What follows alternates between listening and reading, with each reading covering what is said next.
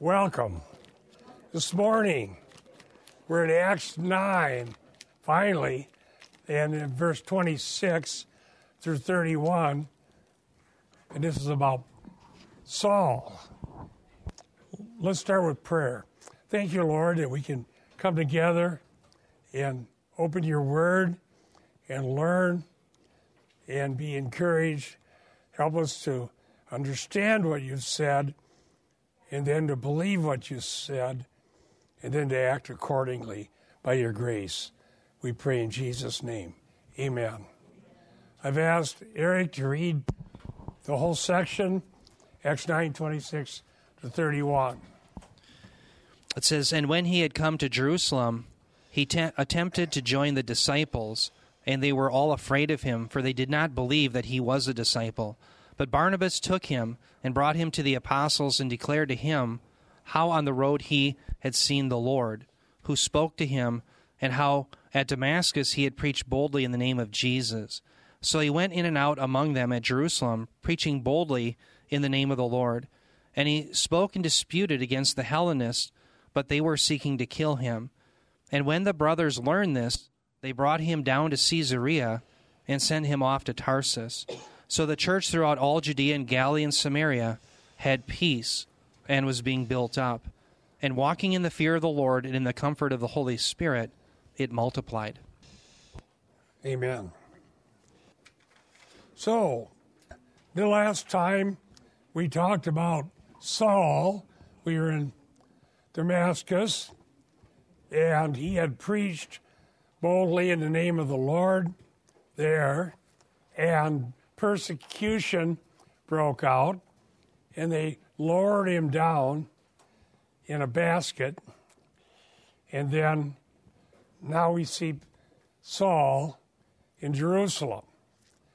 Now we need to remember that this Saul, who we know as Paul, had been one of the fiercest critics of those who believed in Messiah. Said he was breathing out threats of slaughter. He had letters from the high priest. He was going to persecute, imprison, and do whatever he could to anybody who believed in Christ. And then Christ appeared to him as we read in Acts 9, and he was converted. Now, I think the last time we were, I taught Sunday school, Eric gave a little uh, layout of Galatians and Acts, right? There's a little difference. And we explained authorial intent, and it's not Luke's purpose to defend Paul as an apostle before people in Galatia, but it was Paul's. And so Paul told about those three years that we, Eric talked about, we accounted for. And the reason Luke doesn't narrate that is that Luke is writing about how God worked by the Holy Spirit through the apostles to spread the gospel to Jerusalem, Judea, Samaria, and the uttermost parts of the world. Acts 1 8. Luke's purpose is different than Paul's in Galatians. We just need to accept that. Luke's purpose isn't to narrate a biography of Paul's life. His purpose is to narrate the spread of the gospel. And that's happening through the work of the Spirit. So soon, after this section, Paul will, quote, disappear for a bit, and then Peter will come back into focus. But remember, the point is God is using those he's chosen to bring the gospel throughout the world. That's the point. So we'll see that Luke uses his own techniques to keep narrative flow going when it's not strictly a biography. And one of the ways he does that is with geographical places. At the end of this pericope or section, we'll hear about Tarsus. And then we won't hear about Tarsus, and we'll have Peter and some things that Peter did, including bringing the gospel to God fearing Gentiles. And later, when Paul comes back into the narrative, Tarsus appears. That's how he kind of pulls it together. So, understanding authorial intent and how Luke writes helps us understand Luke. And it's an artificial idea to say, well, everything has to follow chronological and biographical order. This happened, then this, and then this, and then this. And I've shown you in the past that that's not even how secular history is written. Very few history books are going to just be strictly chronological. One day follows another. A lot of times, histories have to do with topics and themes and what have you. So, if you read various histories of America, you might read the history of America's wars, or history of America's presidents, or history of America's laws, or history of America's different people groups. There's all kinds of themes that can be written in history.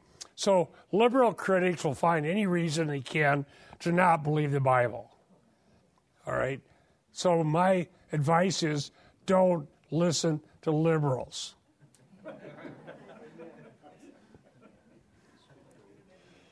However, I will give one positive thing that's been happening.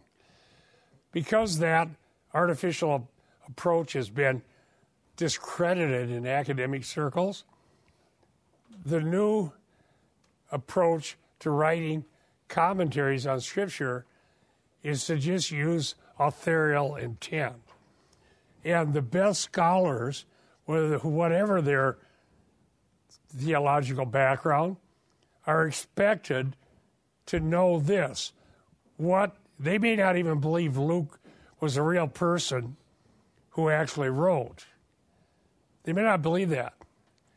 But they can still write a helpful commentary because they'll say the narrator has this happening.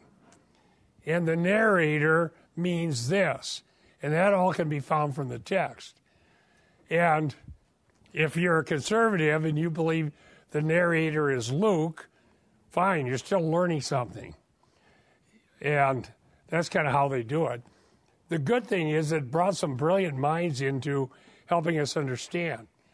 They can accurately tell you what Luke Acts says and what was meant by the author and how it works and what they mean, whether in their own mind they're thinking this is inerrant or not.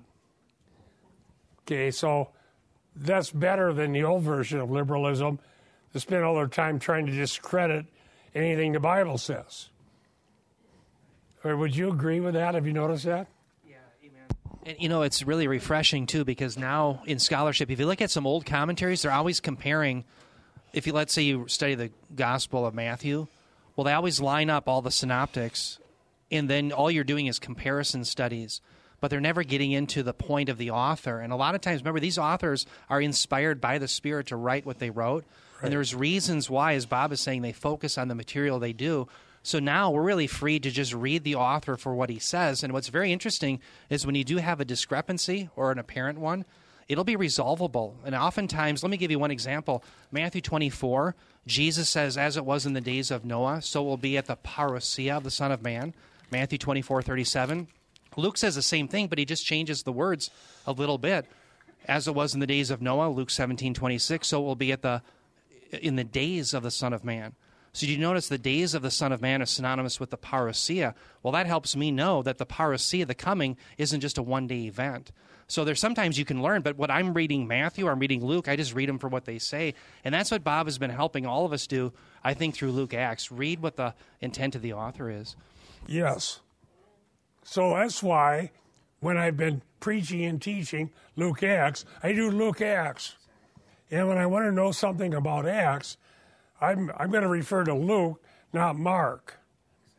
And this idea of, well, it's like God made a mistake to have four Gospels. Let's put them all together and only have one. And that was one of the dumbest things anybody ever did to help us not understand what God said. And why people think God didn't do it right, there should be a gospel, you know, mishmash together. It really messes things up. Because Luke has his way of telling us what God did. The best work I have on this is from this Robert Tannehill. And I don't know if he's a liberal or conservative. It really doesn't matter because he understands Luke Acts better than anybody I've ever read. And I'm thankful that I learned about him when I was in seminary. I'm constantly reading Tannehill, and I've learned how to do it so well, I'm actually able to do it myself and see things Tannehill didn't see because it's already in the text. Luke is telling us what he means. We need to just be good readers. And that's something that's important. Learn how to read. What is the author telling us? As conservatives, we believe the Holy Spirit inspired Luke to write infallible scripture. But it's not going to hurt us to know what Luke meant. It's going to help us. So that's why guilt by association is the stupidest version of discernment that we can think of. You, yeah, some of you are looking at me like, why would you say that? Because it's not how we discern. I have seen the stupidest arguments come from so called conservatives because they absolutely believe in, in guilt by association. So and so associated with so and so, associated with so and so, therefore, whatever so and so says, it's all wrong, no matter what. And they end up parochial, and they get this little. I only listen to these few people in my own denomination who all agree on the same thing, and nobody dares think. Because if you get a little bit outside, they're going to attack you with viciousness like you've never seen. The most vicious attacks that have come against me in 45 years has always come from the right. Absolutely. People just lambasted me for teaching out of something besides the King James. Just tear into you viciously. And you, how do you defend yourself? Well, they, they use guilt by association in order to make their point every single time. Wicked people all conspired to make wicked Bibles, so only the King James is really God's Word. If you don't believe that, then they hate you and won't have anything to do with you. So, took this book this thick they sent all of us pastors back in the 90s to tell us we could only use the King James. Researched, I researched and researched, went with a research assistant who was helping me. We went down to the old 19th century part of the seminary library, found the books that these people used to prove that everything but the King James is a wicked conspiracy, and found out the quotes weren't even accurate. They were taking a, like kind of like what they're doing to our president now. You take something here, take something here, take something here, put it all together, make him say the opposite of what he actually said. I did all that work, wrote a paper, wrote a booklet, put it out there, and then they came back and said, "Oh, well then don't." Uh, because I refuted this Gail Riplinger. Well, that's not a good one. Here's a different King James only book. Now you got to do that one. So I'm not going to spend the rest of my life chasing down everybody's theory. I spent hours and hours and hours and hours and did work that nobody would have done. And they're still not satisfied. Now I got to listen to somebody else. So guess what? I'm going to preach the best translation from the Greek that I can find. And I promise you, I may not get it right. You can judge that. But the research will have been done. Careful, prayerful study will have been done. Every verse, every word, everything God said, and we'll present to you in your language, English, the best we can, the gospel of Jesus Christ. And if you don't want to hear it because it's not the King James then go listen to somebody else. I just heard somebody quoting the King James this morning on TV who's a total heretic. All right, why did I get off on that? Well, here we are. When he came to Jerusalem, he actually did come to Jerusalem. He's trying to associate with the disciples. Why are they afraid of him? Because the last they knew of Saul, years back, he was their enemy. He wanted to kill him. Of course, they're afraid of him. He was a powerful man who attacked the church, and they had a hard time believing he could possibly be one of us. Do you know God delights to save unexpected people? God uses the things that are not to confound the things that are. God changes lives. God will convert people. And I love knowing the fact that I don't know who's going to be converted because it gives me boldness to preach to everybody. Don't write somebody off because you don't know who God's going to save. And Eric's been, for example, teaching about what the doctrine of hell is all about. It's interesting. People that are not converted, a lot of times are angry about the doctrine of hell. They get so angry about it. So some people think, well, if I'm going to convince them, I got to come up with some reason that they don't have to believe in hell. So I heard one the other day conditional mortality, immortality. You're only immortal if you believe the gospel, otherwise, you're not. But it's not taught in the Bible. But here's what I've noticed if somebody is converted, they believe in hell immediately and it doesn't offend them. I didn't believe in a literal hell until about three seconds before I was saved. Literally. Yeah, right. And I was, Diane was witnessing to me. She became a Christian before me. We were engaged at the time. And there were about three seconds where I knew hell was real. And I knew I was going there for three seconds. Before that, I used to tell people to go there, but I didn't believe it existed. okay, so for three seconds, I'm going to hell. I need to repent. I need Christ. And I was saved. So, dear saints, we don't have to change anything, just need to preach it.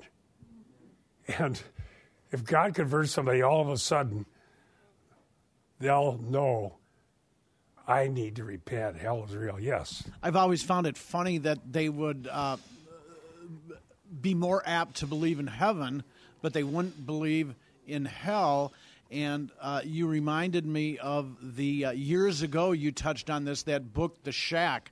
The the movie now is coming out, which deals with a lot of the stuff that uh, you were just talking about the uh, uh, uh, ex- eternal uh, uh, damnation and uh, things like that, where they are real liberal in that. In fact, Jan Markell had a, a, show dedicated to that yesterday, and the the the, the Holy Spirit is portrayed as a, a woman, and there's, there's everything in just like the book, everything is wrong biblically. Right. So, what we know is we need to be bold in proclaiming the gospel. That's a theme in Luke Acts, by the way parrhesia of boldness. Now, let's look at what all happened here uh, three years after his conversion. Then we have Acts 9, 13, and 14. Ananias was told to go pray for him. Ananias answered, Lord, I've heard from many about this man, how much harm he did to your saints in Jerusalem. And he has authority from the chief priest to bind all who call on your name. Ananias was afraid of him. Jerusalem's afraid of him. This guy is a Christian? Yes. And uh, Ananias did pray for Saul, who regained his sight and was baptized and so on. So there's uh, there's continuity, by the way. In Damascus, there was preaching, a plot against Saul, and then escape. In Jerusalem, preaching, plot, escape. That's how Luke's helping us follow. This, this is a repeated theme. So let's go to verse 27. Barnabas, we saw him earlier, Acts 4:13. Luke loves to introduce somebody and then later they become more important. Remember the first time we heard about Saul? He was holding the coats of the people at Stone Stephen. Why is he here? We'll find out later. God's going to save him. So, Barnabas, whose name means son of encouragement, that's what he did, took hold of him, brought him to the apostles, described to them how he had seen the Lord on the road. Then he had talked to him. Now at Damascus, he had spoken out boldly in the name of Jesus. So, having seen the Lord is an important qualification. I refer you to what Eric shared. What was that, the last time I spoke?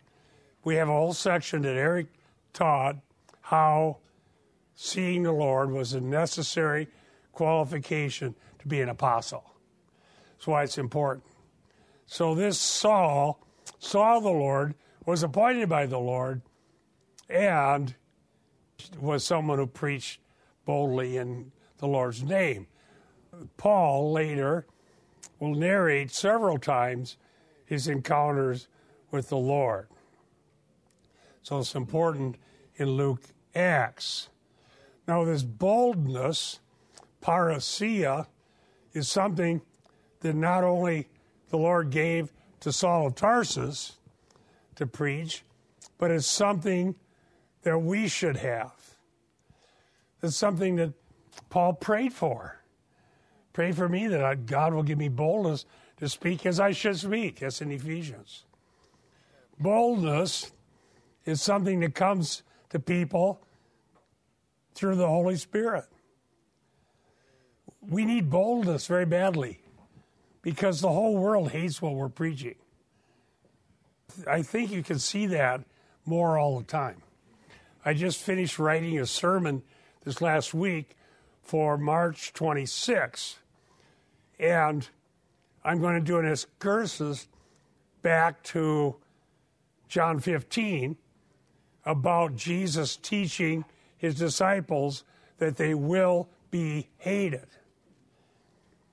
and that was also in 1 John 4:13. Then the first sermon in the new meeting location, I'll be back in 1 John carrying on that theme that we need to be bold in the Lord and in the gospel. And last week I preached how the way to know the Holy Spirit is working is that someone is confessing Christ. Now, let me give you a preview. The whole world hates the gospel. They always have, they always will. 1 John 5:19. The whole world lies in the power of the evil one. There's two spiritual domains. The domain of Satan and the domain of Christ. Conversion means being plucked out of one and transferred into the other. As soon as you go from one to the other, you're seen as an enemy by the world. That's what the Bible tells us. And this is going on right now. There is so much hostility right now in America to Christianity that they're they're actually angry about things that look like it might be Christian. Do you, have you noticed that? Yeah, there's people that aren't hardly Christians themselves, and anybody who, for example, believes in the preservation of human life. Ah, we hate you. Burn something. Throw a brick. Beat you with something. They're so angry. They're hating and angry. We can't stand Christians. We can't stand people we think are Christian, even if they're not. You have to join us in hating the good or we hate you. Have you noticed that? You know, on the 26th, I'm going to preach a sermon about why and how Jesus warned us that that'll be true. And how we can survive being hated the rest of our lives. Bob, it's so amazing what you're saying here. It's so true. I remember I was an airline pilot. I was flying on September 11th. The world hates us so much because our message is that God died for man, that they'll side with the religion that says man should die for God. That's Islam. That's how much those who are opposed to Christianity hate us. They'd rather line up with those who will slaughter them rather than us who will preach the gospel to them. That's hatred, and that's what we see in spades, I think, today in America. It's, it's really vile. Yeah, unbelievable hatred, and it's endless and it's ubiquitous. And I'm not saying that's true because American is, is a Christian nation. Well, just a note of of comfort in, in it, within this.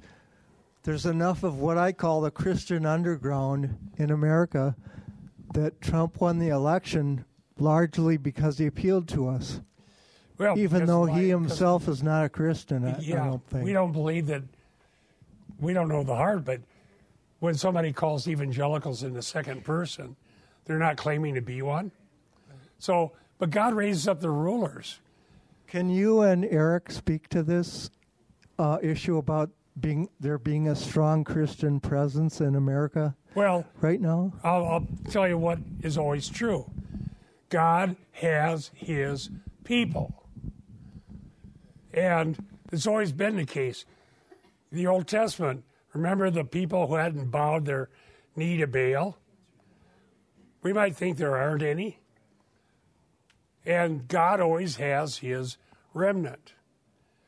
And the ideas that are true need to be put out there in the public arena. Now, the, let me relate this to our text parrhesia, boldness. Because the gospel is antithetical to the belief, behavior, and religion of the ruler of darkness, the whole world lies in the power of the evil one.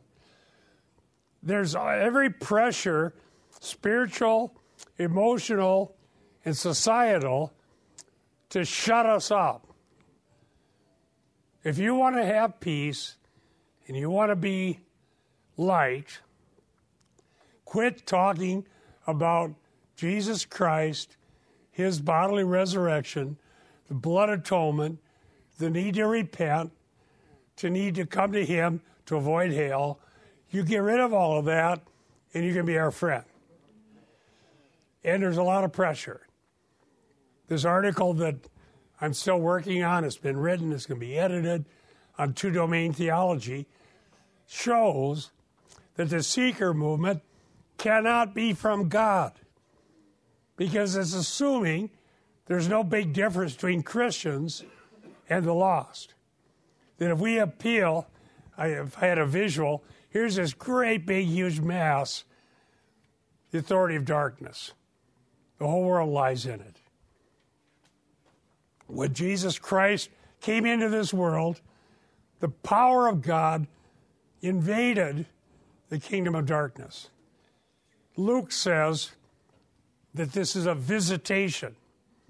A visitation, episcope in the Greek, is in the old Greek Old Testament meant a visitation of God. When God comes on the scene, people will either be saved or judged. I'm going to preach on this, the 26th. Peter talks about keep your behavior excellent before the Gentiles so that they might glorify God on the day of visitation. I'll give you a preview. The visitation is when God comes. And when He does, you'll either be saved, rescued, exalted, or judged and damned. So when Jesus came on the scene of history, and that's a theme in Luke Acts, and it was declared by spirit inspired prophets early in Luke that this is the visitation of God, using that word. And Jesus laments over Jerusalem because they did not recognize the day of visitation. What did that mean? That means for most of them, and Israel as a whole, it's going to mean judgment rather than salvation. The remnant is saved, and the rest are judged. And furthermore, the visitation turns out rescues unexpected people. The immoral woman weeping on Jesus' feet, Gentiles, Samaritans, poor, rejected, unexpected people. The day of visitation becomes a day of salvation and joy and the power of the Holy Spirit and changed lives. But for the religious elite, the powerful, the people that control everything, they don't recognize it and it becomes a day of judgment. And so the visitation of God is coming now through the gospel, getting us ready for the final one, the day of visitation, 1 Peter 2:12. And then therefore, when we proclaim the gospel, that's the boldness we need because the day of God's visitation is coming on, through the gospel. And Jesus said, I came to bring division.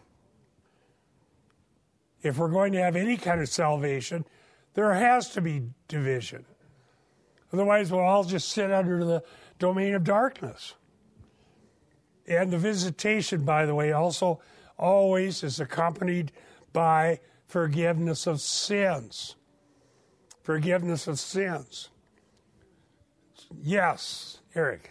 Uh, at the risk of going on a tangent, I think this is uh, valid. You know, in Joel and you know in the Hebrew, uh, in the in the Israeli climate, they talk about the former rains and the latter rains, and there's the uh, the the Holy Spirit is the that we have in the world now. Is that the is that the former rains, the earlier rain? You mean Joel? The, yeah. Joel is announced in Acts. Yeah.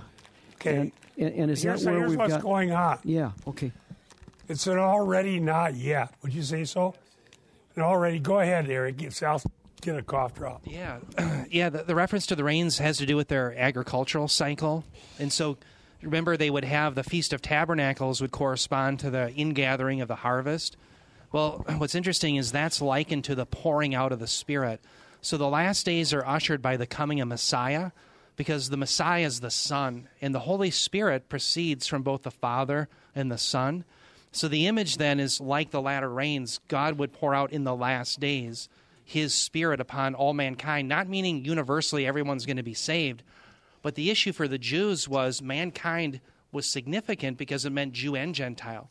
So the spirit would be poured upon the people of God without distinction. It would no longer be just Moses, the prophet of God, or David the king, or a priest within the temple who would be anointed with the spirit but all God's people would be. And that's the great promise from Joel 2:28 through 32, which like Bob is saying was alluded to in Peter's sermon in Acts chapter 2. So So so believers right now, we have the Holy Spirit. See, this is where the Old Testament ties in with the New Testament. We have the Holy Spirit within us through the new covenant.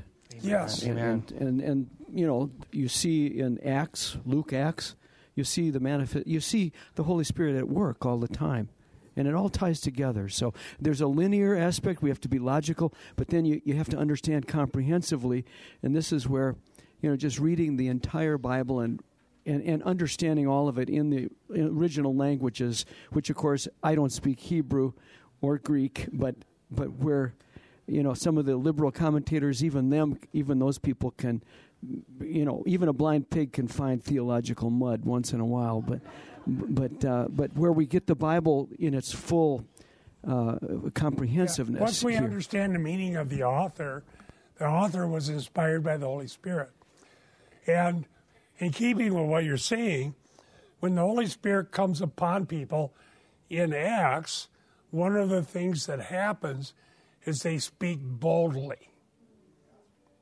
They speak with parrhesia, bold frankness. Well, you don't believe that people actually go to hell, do you? Yes. Ah!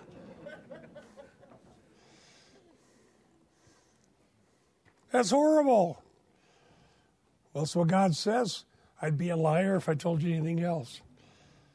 Verse 28 And he was with them, moving about freely in Jerusalem. Here's our theme speaking out boldly in the name of the Lord. We talked about this in the sermon last week. What does the name of the Lord signify? His character, his person, his mighty deeds. And if we understand the name of Jesus, we need to understand the doctrine of Christ who he is, what he did, why we need him, what he said we needed to do, his preexistence, his session at the right hand of God, his sinless life, his resurrection. All of the things the Bible tells us about Christ are encompassed, accompanies this idea of the name of the Lord. So when we speak boldly in the name of the Lord, we're speaking about Christ and we're preaching the gospel. Uh, here's that passage I alluded to, Eric, Ephesians 6 19 and 20. All right. And Eric in the back, Acts 9 15 and 16. Here's Ephesians 6 19 through 20. It says, And also for me, that words may be given to me in opening my mouth. And by the way, before this, he prays for supplication. So we're to pray for this. He says, And also for me, that words may be given to me in opening my mouth boldly to proclaim the mystery of the gospel, for which I am an ambassador in chains, that I may declare it boldly as I ought to speak. Boldly as I ought to speak. There's one way we should speak the gospel boldly. Why did Paul need prayer? He seemed like he was bold by nature. We all need prayer because the temptation is to want people to like us. Doesn't mean we have to have a nasty demeanor. Doesn't mean we can't be kind and even gentle. But the words need to describe the truth of the gospel without any compromise. And that's what we need to do. And we need prayer, all of us. Pray. We, in the prayer uh, email goes out, there's always prayer for the evangelists that are going. Why? That God may give them the boldness and grace to share the gospel to people who don't believe in it. Okay, Acts 9, 15, and 16. Okay, Acts 9, 15 and 16 here. But the Lord said to him, Go, for he is a chosen instrument of mine to bear my name before the Gentiles and kings and the sons of Israel. For I will show him how much he must suffer for my name's sake. Yeah, he's going to suffer because of the doctrine of Christ. And I'll read Acts 4:31. Acts 4:31. And when they had prayed, the place where they had gathered together was shaken and they were all filled with the Holy Spirit. And what happened? They began to speak the word of God with boldness. There's the real evidence of the Holy Spirit preaching with boldness. This is what God said. This is what we need to believe. We're going to need this. The world hates us, and we're tempted to change the message so that they'll quit hating us. But the only way to do that is to walk away from the power of the Holy Spirit and please men rather than God. The seeker movement is D O A, dead on arrival. It takes dead sinners, tells them what they want to hear, and leaves them dead guess what? To be dead, you do not have to go to church. You can be dead anywhere.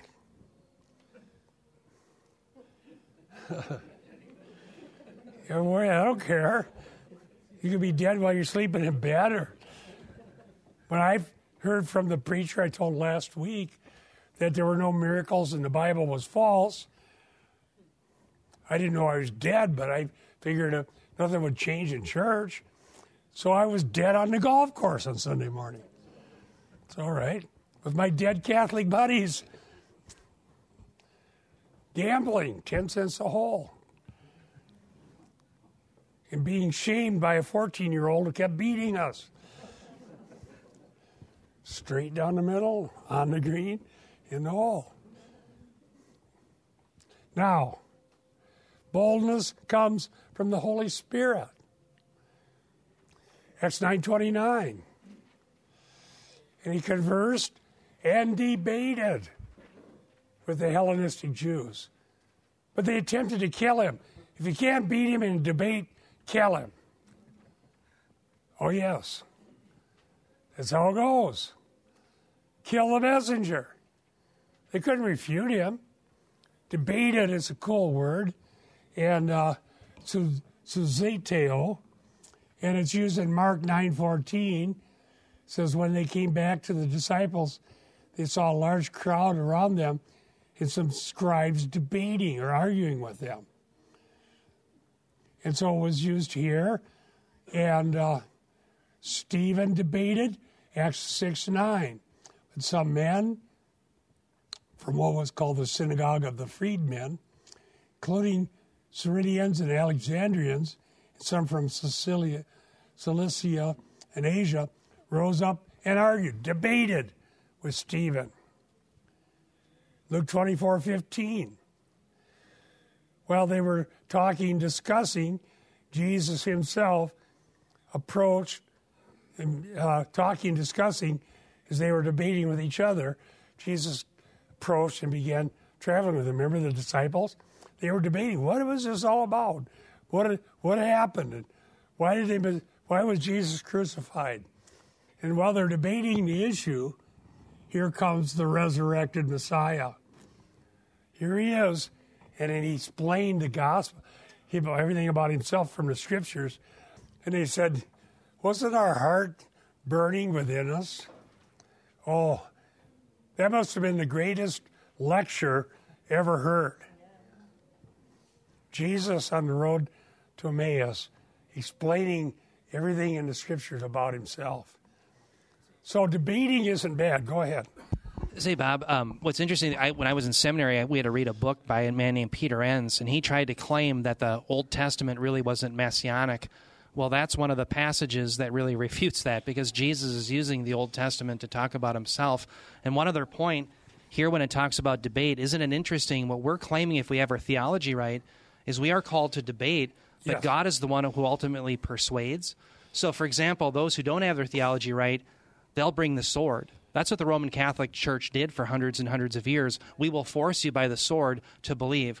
Well, that's not our role. Our role is simply to proclaim the word boldly, as Bob is saying, and let the Spirit work, because dead sinners can't be regenerated by the sword. If the battle is to believe, only God can regenerate the heart, enable them to believe. And so that clarifies our role. Debate in proof, but persuasion is God's. Yes. Yeah. And we're supposed to give a reason for the hope within us. Amen. That's why when I've had opportunity, I've debated, including large public debate. I don't know that I do it now because I never know if I'm going to have a voice or not. But I debated Doug Pagitt, Emergent Church, debated Greg Boyd, Open Theism. And I love doing it. And what I do in every case in these debates is just put the scripture, I use PowerPoint, put the scripture up Here's what God said. And then they'll go off on their philosophy. Here's what God said philosophy. Here's what God said philosophy. Always. So that's all right. They can have their philosophy. I'll have the scripture. You know what has power? Scripture. You know what's powerless? The wisdom of man. So you debate what's true. He debated with them, and they wanted to kill him. So Stephen did this, Acts 6 and 9. Saul was also Greek speaking, so these were his former friends that he was debating with. And I I'm sure he was a formidable opponent, Saul of Tarsus. Brilliant man who loved the Lord because of God's work of grace. So they killed Stephen because they couldn't refute what he was saying. Remember, they rushed on him and killed him with Saul holding their coats? Now they want to kill Saul. Well, he's a turncoat. We want to kill him too. Verse 30. But when the brethren learned of it, they brought him down to Caesarea and sent him away to Tarsus. I mentioned this earlier. That's how Luke threads the narrative together for continuity. Next week, we'll be back to Peter and what God was doing through Peter. Saul is off in Tarsus, and we'll pick up what happens there in Acts 11:25. And so there's um, a vision here. Who wants to be a reader? Brian Beers, Acts 17, excuse me, Acts 22, 17 through 21.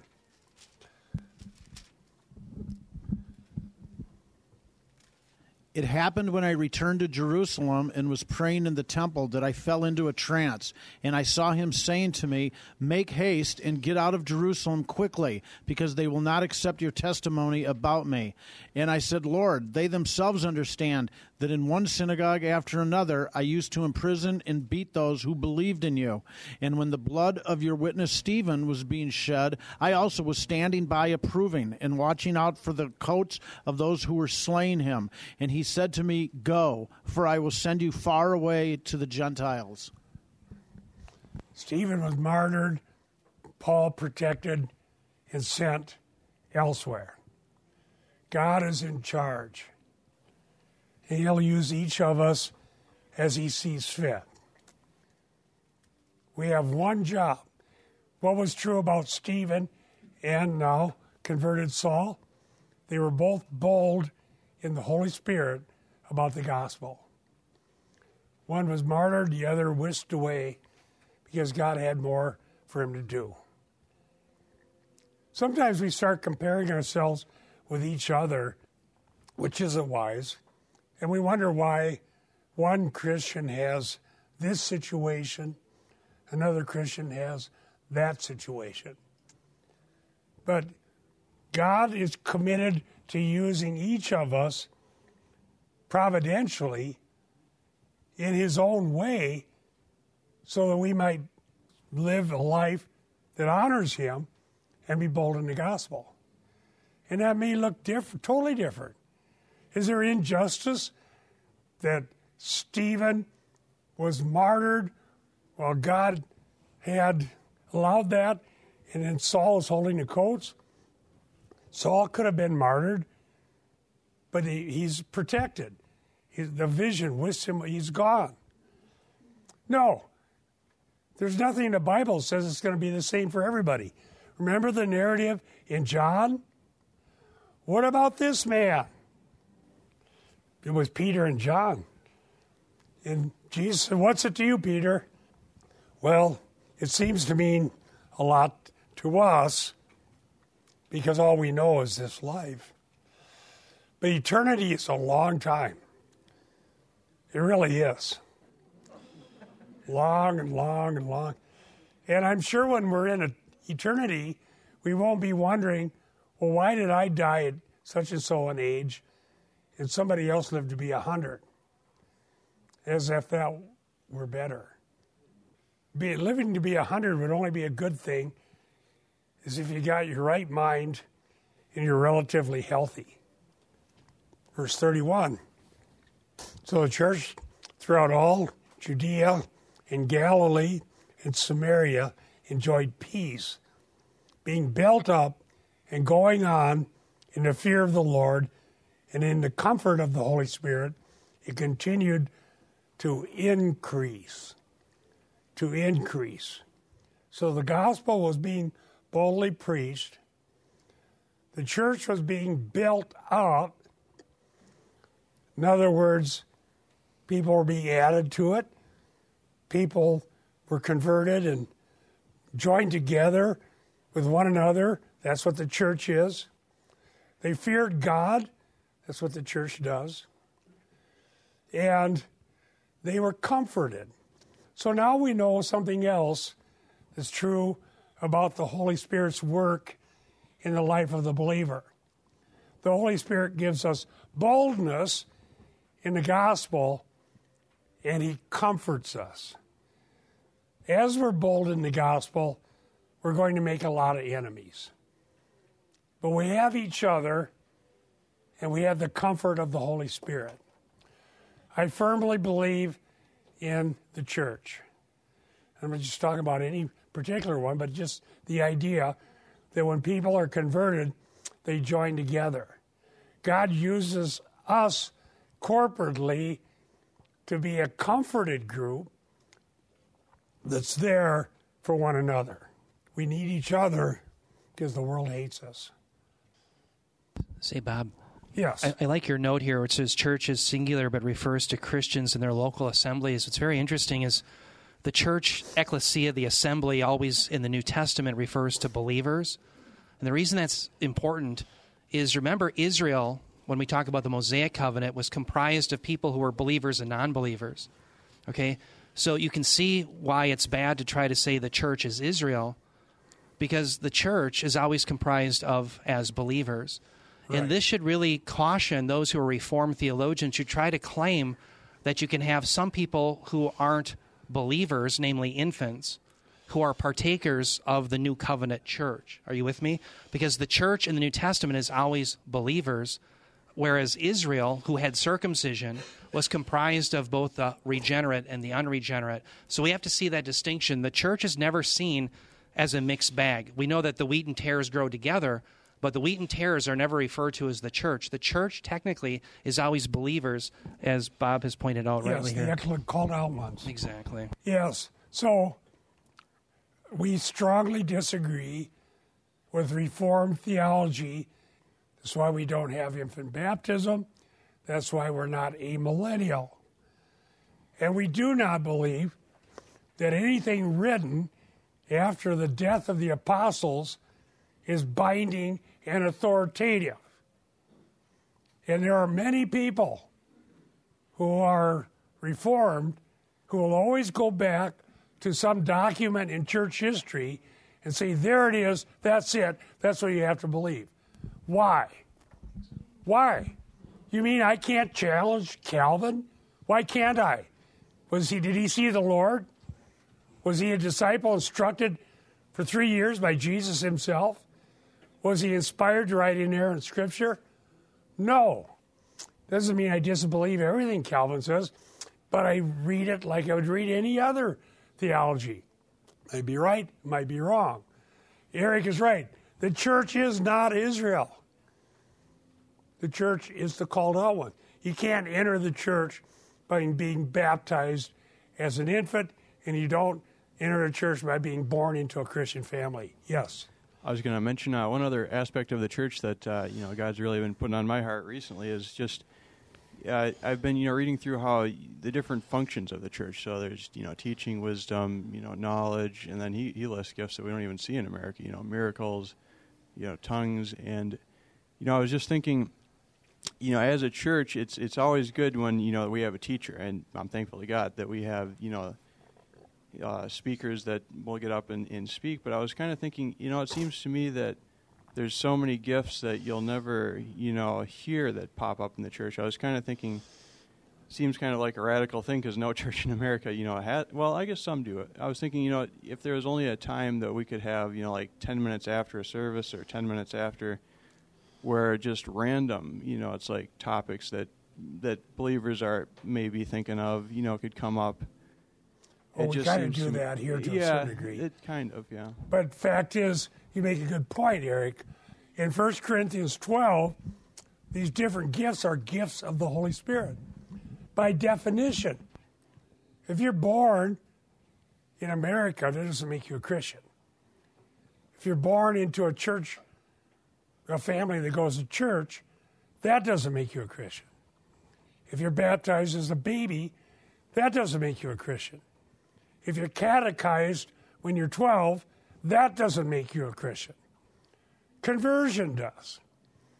And that happens through a work of the Holy Spirit.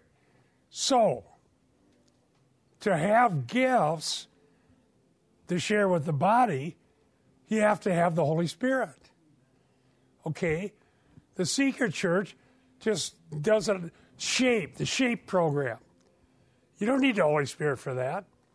It's just taking common things, say, here, we're going to organize a group of people to have a religion.